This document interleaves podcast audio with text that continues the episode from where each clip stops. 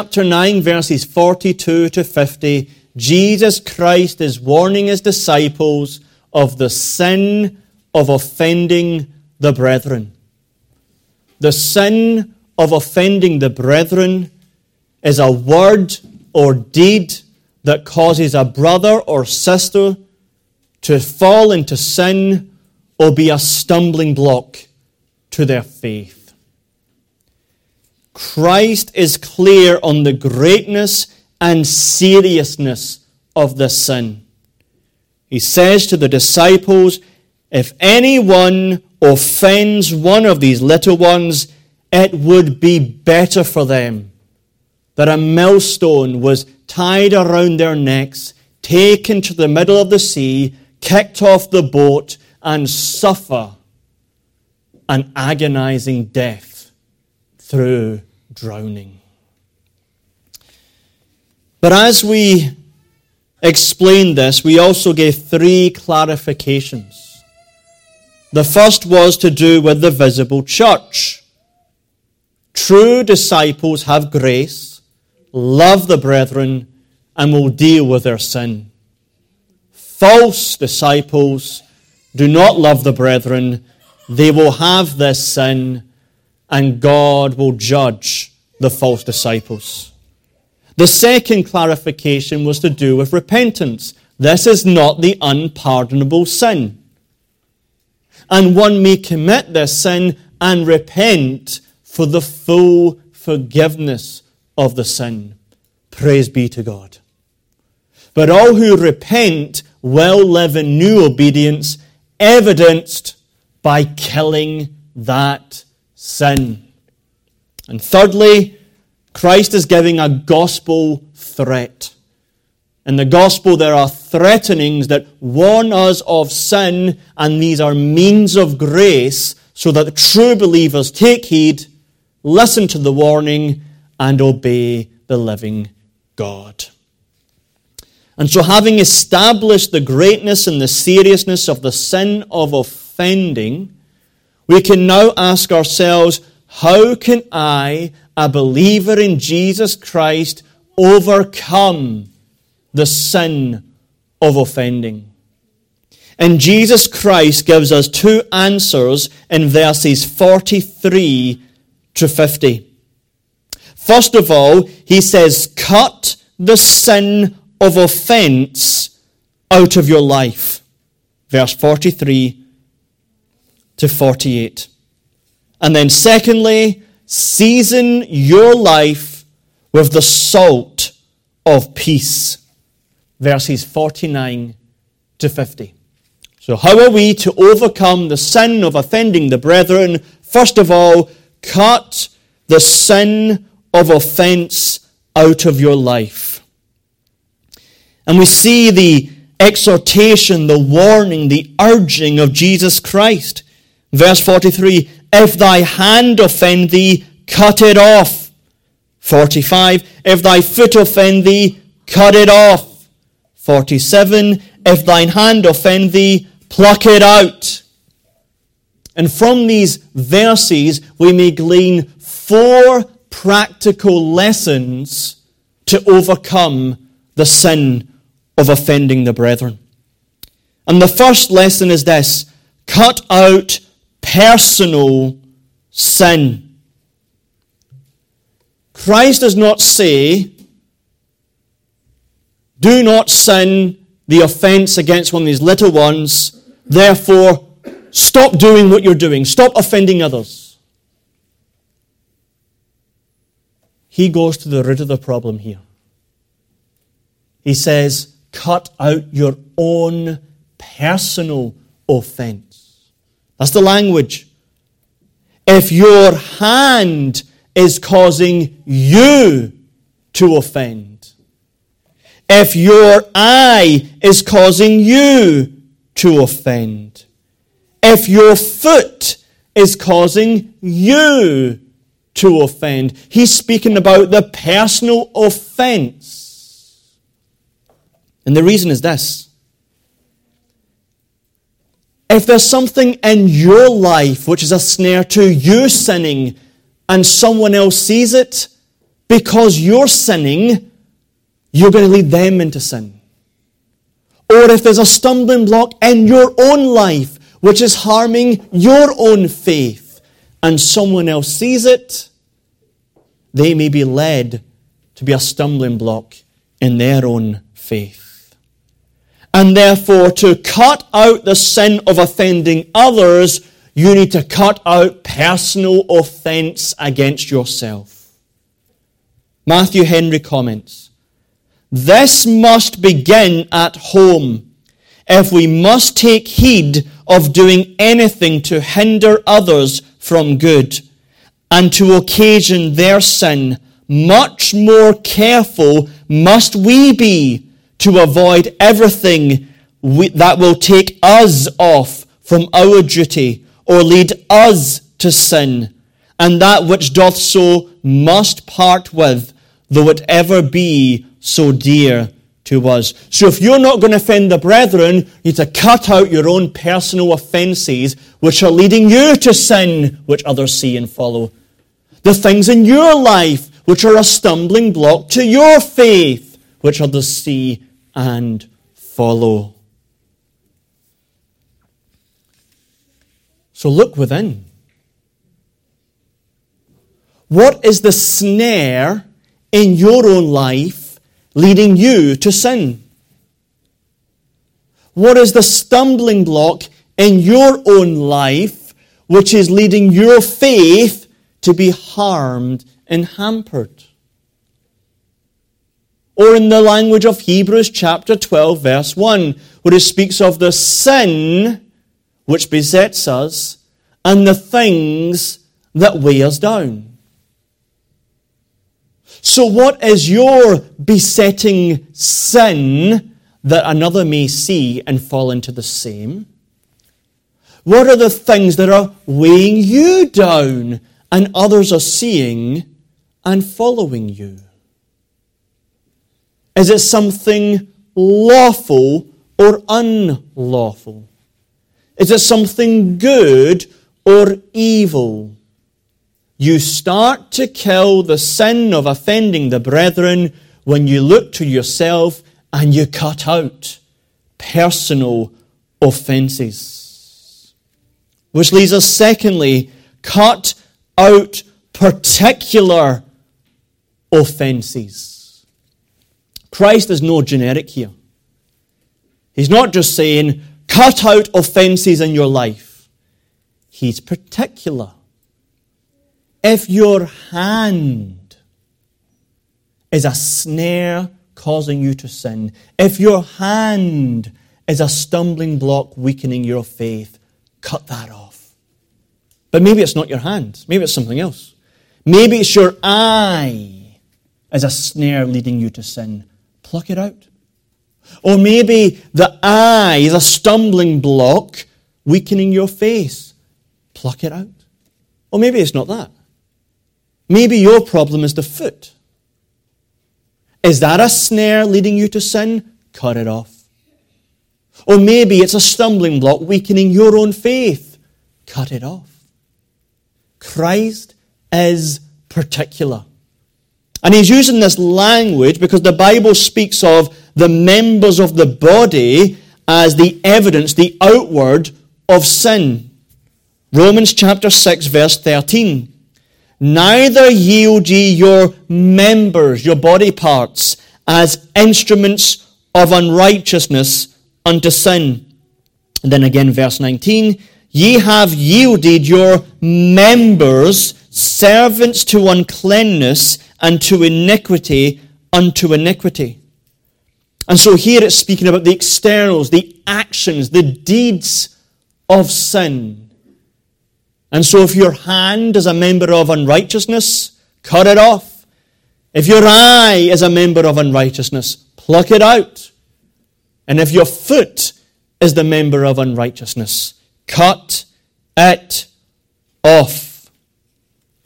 This means there will be particular sins or particular things in your life that are leading others into sin or hurting their faith. And we should emphasize the if here. because it's not as if everyone at this moment in time is doing things in their life which is offending others. That's not the case. Lord willing, we're all living good, godly, holy lives, and we're faithful, consistent witnesses. That should be the normal. But if, if you are a snare to lead someone into sin, if you are a stumbling block, weakening someone else's faith, it's going to be particular. And therefore, what is it for you? Is it pride manifesting itself with the words you say, and that's the stumbling block to another? Is it something like lust or worldliness, hatred, vengeance, a lack of respect to another person's conscience? Is it something you do? Is it something you say? Are you failing to abstain in something that you should? It's going to be different for different people in different occasions. But when you do lead another into sin or hurt their faith, it's because there's a particular sin and offense in your life. So you have to look for it. You have to know what it is. If you don't know what it is, you can't deal with it. You don't deal with it, it's going to lead another one into sin or another person to have their faith weakened. Third step, cut out your particular offense radically. Radically. Again and again and again, use the language of cut it out, cut it out, pluck it off. The word cut means to remove by amputation. To remove by amputation. If that hand is causing you to sin, what do you do about it? Put a band-aid over it? No. Tie it up? No. Get out the hacksaw. Cut it off. Is that eye causing you to sin? Don't put something over it. Pluck it out. Is your foot causing you to offend? Amputate it. Deal with it radically. No papering over the cracks. Not ignoring it. Not thinking it will just end. Radically remove it by amputation. But Christ is not speaking about literal or physical amputation here. He's speaking of spiritual, radical amputation. Sadly, there are people in church history who have taken this literally. They struggled with the sin of lust, and therefore they cut it off. And some people today might have the same idea. Such people do not understand the Bible, and they don't understand sin. First and foremost, the Old Testament condemned anyone cutting themselves or amputating certain parts of the body. For example, Deuteronomy chapter twenty-three one, he that is wounded in the stones, or hath his privy member cut off, shall not enter into the congregation of the Lord. Nothing godly about cutting off members for the purpose of killing sin. And such a person doesn't understand sin. The problem of sin is not what we say. The problem of sin is not what we do. It is inward, it's spiritual, and it's of the heart. James chapter one verse fourteen.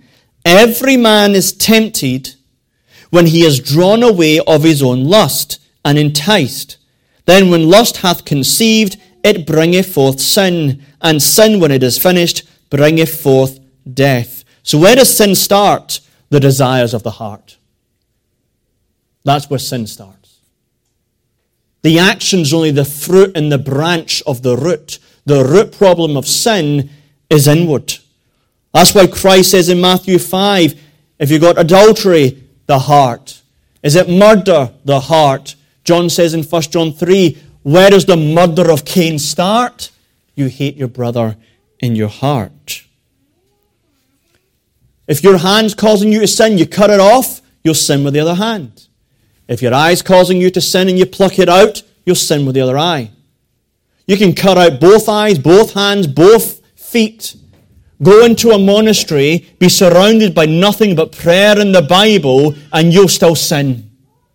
Was that not Luther's experience?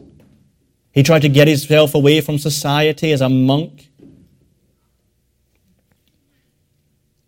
Bible study, Bible meditation, psalm singing, godly, holy, religious things, and yet inside he knew what a sinner he was.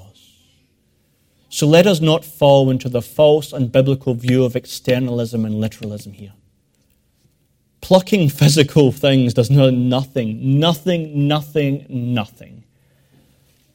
The problem's inward, spiritual, and radical. And so how are we going to radically cut out this sin? It begins with faith in Christ. If you do not have faith in Christ and do not use your faith in Christ, there is no cutting off this sin. Romans chapter thirteen, verse fourteen. Put ye on the Lord Jesus Christ, and make no provision for the flesh to fulfill the lusts thereof. Put on the Lord Jesus Christ. The idea is like clothing. You're putting it on and you're wearing it. Without faith in Christ, there is no killing sin. You're only under condemnation, and the power of sin you are still under. But when you do put on the Lord Jesus Christ by faith, as we saw last week, we're delivered from the guilt of sin. We're delivered from the corruption of sin and the bondage of sin. We are delivered. And as Christians, this is the first step to cutting out the sin of offense. Put ye on the Lord Jesus Christ. Because you know, if you are committing this sin, there is forgiveness in Christ. Because if you have the idea is, if I do not do this, then I do not earn or merit or deserve forgiveness, it's going to be a weight on your back, and you will never have the freedom of killing that sin. But when you know you wear Jesus Christ and his righteousness clothes you, you know that your sin is forgiven in repentance and faith, and it's freedom and liberty upon you. And when you wear Jesus Christ by faith, you have every power and ability because he gives you his Holy Spirit. Romans eight thirteen, if ye through the Spirit mortify sin. In Ephesians chapter one, it says, Paul, I'm going to tell you believers what you are in Christ. And he uses four words. I want you to know the exceeding power, strength, might, and energy that is within you. You have Christ's resurrection power within you, and you can do all things.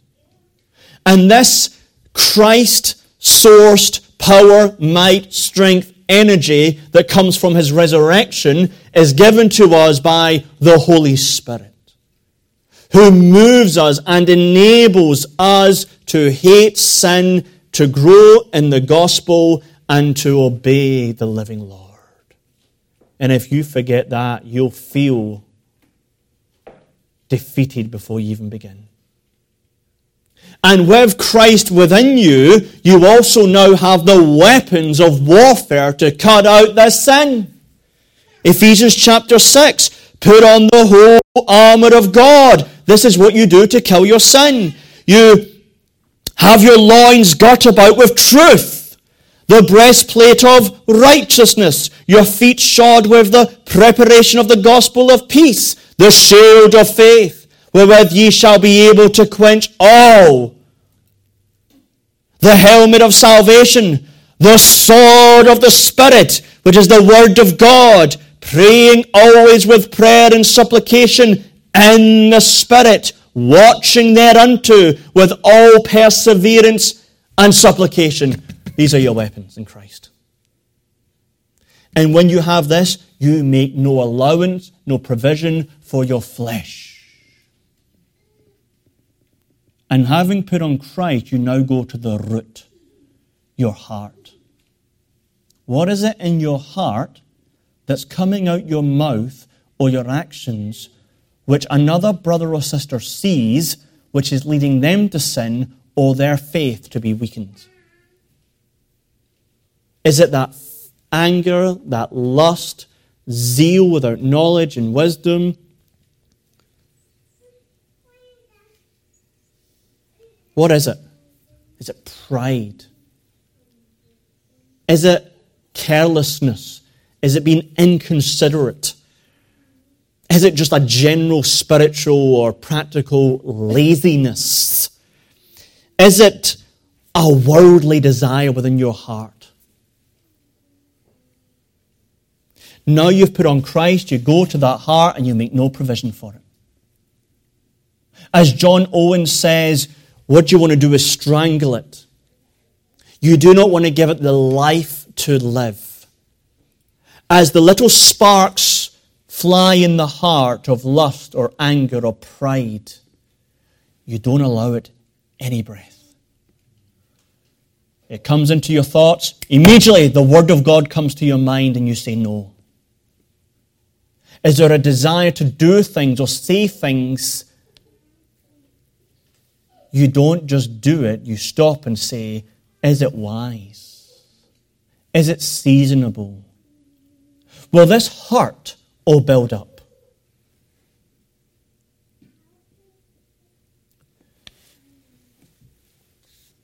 And if there's sinful desires and you're strangling it and not allowing them to live, you want good desires to take their place. Instead of pride, you want humility. Instead of lust, you want self-control. Instead of hatred, you want love. Instead of foolishness, you want wisdom. And through the word and through the prayer, you seek to grow in these graces. So when the flesh arises with the sin desires, you do not even give them an inch. You're aware. As Peter says, and other places in the Bible say, you gird up the loins of your mind. You in grace is in control, not your sinful desires. And controlling your desires to not give them life, which are sinful or wrong, and you are allowing the good graces to grow by word and prayer, then you need to cut the branch and the root out. Is your hand the problem? What you're touching, what you're grasping, cut it off. Is your eye the problem? You're lingering and looking, pluck it out. Is your feet causing you to go places and walk on a certain path? Cut it off. What is it in your life? Is it worldliness? Is it your speech? Is it the things you're talking about? Whatever action or fruit or external thing is your life, radically cut it off. Don't give any opportunity for your desires to act out. Do practical things to stop it and cease. If it's with the mouth, learn to speak less and listen more. Is it worldliness in your speech, talking too much about movies and music and T V? Cut it out and talk about edifying things. Maybe it's just laziness. You're just lazy and you're not in the Word and you're not in where, uh, prayer. You're not in meditation. You're not reading good, wholesome things. Your life and your time and your energy is filled with lawful things, maybe. But it's so imbalanced, it's affecting your faith. Cut it out. Fourthly, cut it out urgently. Here's the motivation. Heaven or hell, your choice. If thy hand offend thee, cut it off. It is better for thee to enter into life maimed than having two hands to go into hell. He's speaking to Peter John here. He's speaking to Matthew. He's speaking to the elect. But it's the professing church. It's professing believers. And remember, gospel threatenings, they're a means of grace. Because there's a cost here to giving things up. There's a cost to things cutting off your hands and plucking out your eyes. There's a cost to your time and your energy and what you're doing in life. And if you have to cut it out or pluck it out, it might cost you something. And you might think, oh, do I really want to do that? Quite simply, life or death. Think of a man or a woman who has the diseased leg. And the doctors are trying to heal it and do all they can, but that's it, they can't do anything. And they come to, I'm so sorry, but if we don't cut off that leg, you're dead. And it's going to cost you, there's heartache, there's pain, there's tears, but at the end of the day, life or death. And you choose life because it's worth it. There was a film out, I think ten years ago or so, called one hundred twenty-seven hours. Never watched it, no idea what it's like. But I remember watching an interview because it was based on a true story where a man who was a mountaineer and would go around canyons over America. And he was going to Utah over the canyons and he fell down one. And his arm got stuck under a massive boulder. And he couldn't get himself free. He was in that canyon for five days and he couldn't get free. But he had a blunt pocket knife. And he had to think life or death. He cut off his arm with that blunt pocket knife. He climbed down the canyon sixty-four more feet to get to the bottom. And I think he walked like ten miles to the nearest path and survived. And so Christ is saying, eternal life, kingdom of God, presence of the Lord and Savior, the unsearchable riches, the glories, the, the joy, the righteousness, the peace of the kingdom of God, or hell, the place where the fire is not quenched, the place where the worm does not die, and therefore with all urgency. Don't mess around. Don't play games. Don't be tolerant. Don't just wink at it. Cut it off. But then secondly, season our life with the salt of peace. Verse forty-nine. For everyone shall be salted with fire, and every sacrifice shall be salted with salt. This is an extremely difficult verse. There is so much disagreement to this verse. Who's the everyone? Believer? Non-believer? Visible church? What does it mean to be salted with fire? There are two things that everyone does agree on. Salt means to preserve and purify. Second thing everyone agrees on, this is an allusion to Leviticus chapter two, verse thirteen, where it says, every oblation, sacrifice, of thy meat offering shalt thou season with salt. Neither shalt thou suffer the salt of the covenant of thy God to be lacking from thy meat offering. All thine offerings thou shalt offer salt. Okay? So in the Old Testament, when they had sacrifices, they seasoned the sacrifices with salt, which again, there's general agreement, salt of the covenant, God's pure, preserving covenant. But that's where the agreement ends. And there are well, well over a dozen orthodox interpretations of verse twelve. Some say it's speaking of judgment. Everyone is connected for to everyone who is going to hell. Therefore, everyone will not be seasoned with salt in hell, they'll be seasoned with fire, which will preserve them in hell, which means you'll have everlasting damnation in hell. Others say no, it is speaking generally to everyone, that the fire is speaking of fiery trials, like First Peter chapter one. And through the fire of trials, it will be revealed whether we sin the sin of offense or not. Others say no, it's to do with living a sacrificial life to God. Like Romans chapter twelve, verse one, we are to have our bodies as a living sacrifice serving God. And there's a plethora of more. And I don't know exactly what one is true. Could it be this? And I'm not saying it is, I think it is, but I'm not one hundred percent sure. Could it be the first part of forty-nine is one thing, and the second part is a different thing?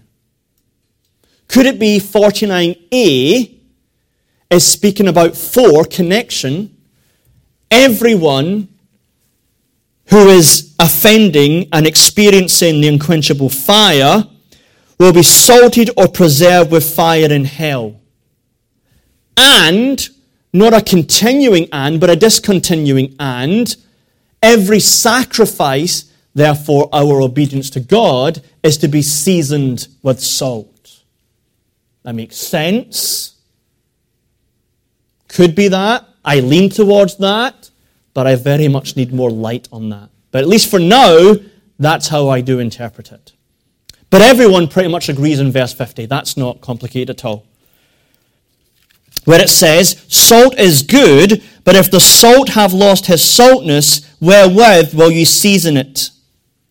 Have salt in yourselves, and have peace one with another.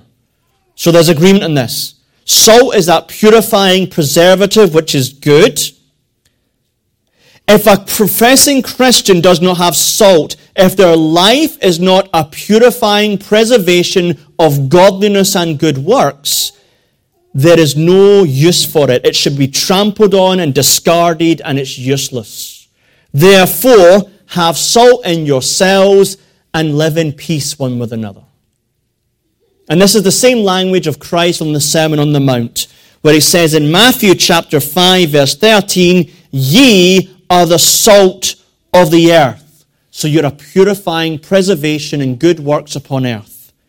But if salt has lost its savour, wherewith shall it be salted? It is good for nothing, to be cast out and to be trodden under the foot of men. So Christians have salt. They should live godly lives. And if they don't live salty lives, it's useless and worthless and to be cast out. And therefore you disciples, to not live the life of sinning the brethren, you live salt by living peaceably one with another. I don't think I read a commentary that disagreed with that. But that's the key here. Peace one with another. How will you not commit this sin? It's not merely killing the sin in you, it's positively live with peace one with another. And when you read Romans chapter fourteen, speaking about offending the brethren, what does it say we should do? Romans fourteen nineteen, let us therefore follow after the things which make for peace. So exact same teaching, Romans fourteen and Matthew nine fifty. So how are you going to overcome the sin of offending the brethren? Live in peace one with another. Peace in the Bible was not how we use peace. We use peace, the absence of war. That's included in the biblical shalom, but shalom is much more than that. Peace means wholeness, health, completeness. It's a positive, prospering relationship. That's why if you read Psalm seventy-two, the same word for peace, shalom, is translated prosper, prosper. If you get out a concordance and look at the word shalom and look at it all the times and how it's translated, so many times it's used for health or prospering. Because peace between me and God is not merely the absence of his wrath. It's a prosperous, positive, healthy, wholesome relationship. And so between me and you, our peace is not merely the absence of a war, but a prosperous, wholesome, healthy relationship. So how does this apply to us?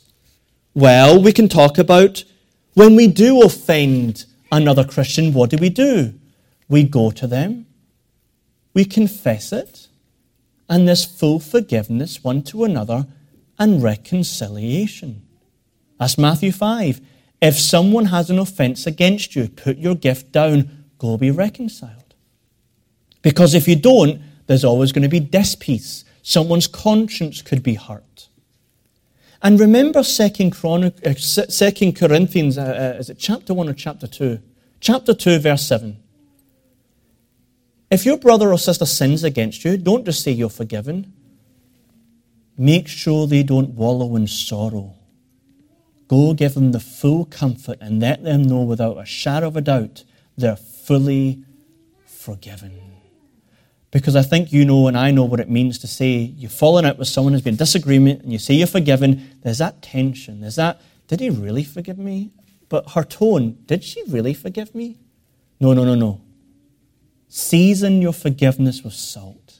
Put an arm over them. Say, I love you. Full forgiveness. We're fully reconciled. Or truth. There are times in life you have to tell the truth to someone. If you tell the truth in a careless manner, without love, in the wrong season, it could be the sin of offending the brethren. But if you come with the truth, with careful words, in love, at the right time, you're not offending the brethren, even if they get upset by it.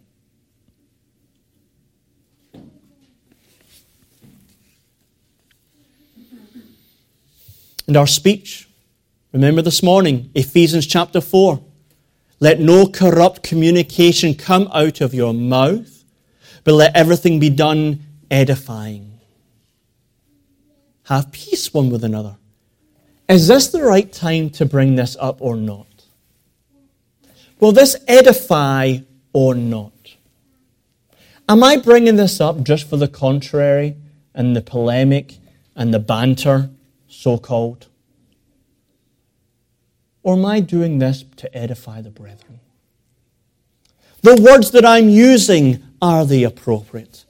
The tone in which I am speaking, is it appropriate? Use wisdom when you speak. And if you say something in the wrong tone or the words, then do what we did in step one. Have peace one with another. Go back. Oh, I'm sorry. I didn't realize my tone and my words. I could have phrased it better. Uh, I shouldn't have said that. That could be taken the wrong way. Oh, I, I did say it that way, but, but I completely forgive you. What other ways can we know to have peace with another? Romans chapter twelve to fifteen is just verse, verse after verse of applying this. And I would recommend that you go home this week and you read and meditate on Romans chapter twelve to Romans chapter fifteen, and you'll see multitudes of practical applications of how to live in peace with one another and not offend the brethren. But let's just glean a few practical things. Romans twelve, verse fourteen. Sorry, Romans twelve, verse three, sorry. I say, through the grace given unto me, to every man that is among you, not to think of himself more highly than he ought to think, but to think soberly, according to God has dealt to every man the measure of faith. And then verse ten. Be kindly affectioned one to another with brotherly love, in honor, preferring one another. So if you act and speak in a selfish, arrogant way that's going to put down other people or harm their faith, you're committing the sin of offense. But if you apply this to your life and you esteem others before you, If you um, prefer others to yourself, that will be an act of humiliation pleasing to God, and you are in the right attitude of keeping the peace. Unlike the disciples when they were arguing, who is the greatest among us? Or John, well, we're of the twelve, you're not, therefore stop casting out demons. But if they have humility and prefer one to another, they would receive another brother or sister. Romans chapter thirteen, verse ten.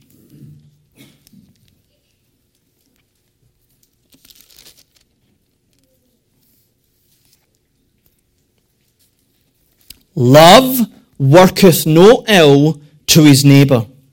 Therefore, love is the fulfilling of the law. Love your brother, and you will not be a stumbling block. First John chapter two, verse ten.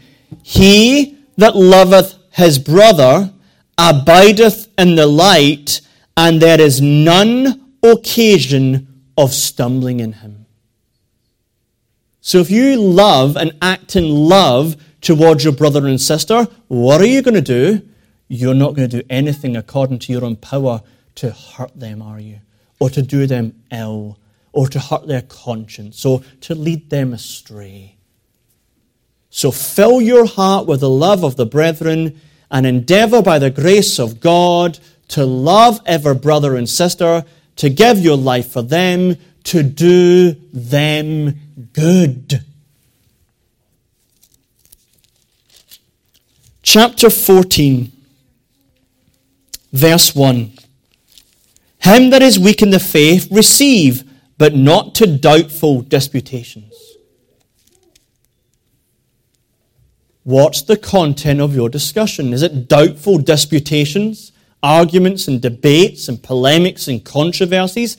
There is a time to bring up subjects that you care about and they're important or you're learning and growing in, that in and of themselves are good before God, but sadly, because in the church there's sin and misunderstanding, there may be controversy. It could be exclusive psalmody. It could be head coverings. It could be baptism. Good subjects that come from the Bible. It could be speaking about the preservation of Scripture. Good biblical subjects in the right time and place are to be preached and discussed. But in the wrong time, it could hurt people's faith. It's not going to edify, it's going to hurt them. So be wise. Have faithful, edifying disputations, not doubting dispositions in the presence of others that it may cause them to fall into sin or to hurt their faith. Chapter fourteen, verse thirteen. Let us not therefore judge one another anymore, but judge this rather, that no man put a stumbling block or an occasion to fall in his brother's way. Now, you could rip this right out of context and your brother or sister is falling into sin and you do nothing because you're not allowed to judge. That's not what he's saying. You can go see Paul in chapter six, and if you're spiritual and a brother or sister is either in sin or stumbling in the faith, you in love are to come and restore them. And part of that restoration might be truth with careful words. Brother or sister, you're falling into sin and doing that which is wrong. So he's not saying you can't do that. But he's saying when you're judging someone to something that might be not sinful, but they think it's wrong and Christians shouldn't do it, then don't come and judge them. That's not to say there's not a time and a place to come and say to someone, by the way, it's lawful for a Christian to do that. But at the end of the day, if a brother or sister doesn't think Christians should do it, and they're convinced in their conscience that it's wrong and sinful, and the thing in of itself is not going to cause them to be in or outside the kingdom of God, the context here in Romans fourteen, such as eating food or drinking things, then don't go and hurt their conscience. How dare you? How dare I? Be very sensitive and tender to your brother and sister's conscience and just let it go. Now, they're weak in faith, not strong, and hopefully through the public preaching of God's word and Bible studies and theology, their weak faith that thinks something's wrong but is actually not wrong might grow, and one day they'll have strong faith, and, and it's fine. But when they're in the state of a weak faith, don't go judging them to condemn them and bring them a stumbling block. Love them. And Paul says, you know, if I've got a brother who doesn't eat meat, First Corinthians chapter eight, verse thirteen, do you know what I will do for that brother? I'll never eat meat again. That's love. It's a love I need. It's a love I need to grow in.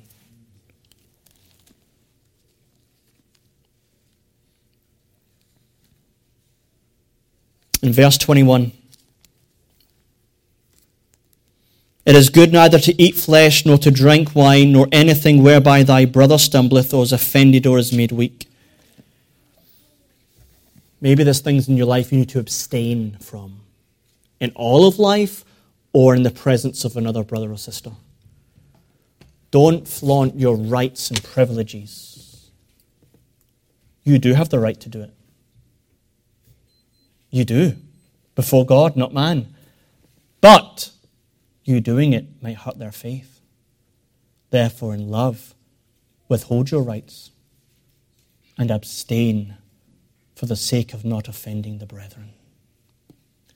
And see, when we do this, we're at peace one with another. Prosperous, wholesome, healthy relationships. And that is salt on the earth. Because the world doesn't do this. The world's selfish, individualistic, my rights, I deserve to do it, no matter who disagrees or is hurt by it. But not the church. Not the church. And when we do this, the brother does not is not led into sin, and the sister is not weakened in her faith. Christ is pleased, because as we not offend the brother but love them, we love Christ also.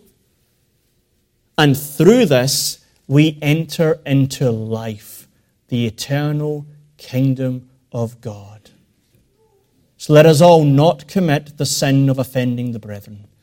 Let us repent and kill our sins by putting on the Lord Jesus Christ and having no provision for the flesh. Let us pray. Our God, we are thankful that though there are threatenings and warnings, there is so much gospel encouragements and practical uses. Father, we need wisdom, but we are thankful that thy word saith, if any man lack wisdom, let him ask of God, who gives liberally and upbraideth not. And we are thankful we have books in the Bible full of wisdom, that if we learn, study, and apply, by the fear of the Lord, we shall be wise. Lord, we pray that not one of us would be the stumbling block of faith or the snare to sin. Help us to live godly, loving, consistent lives. Help us to be quick, to be reconciled, and help us to love one another. In the name of thy Son, Jesus Christ, amen.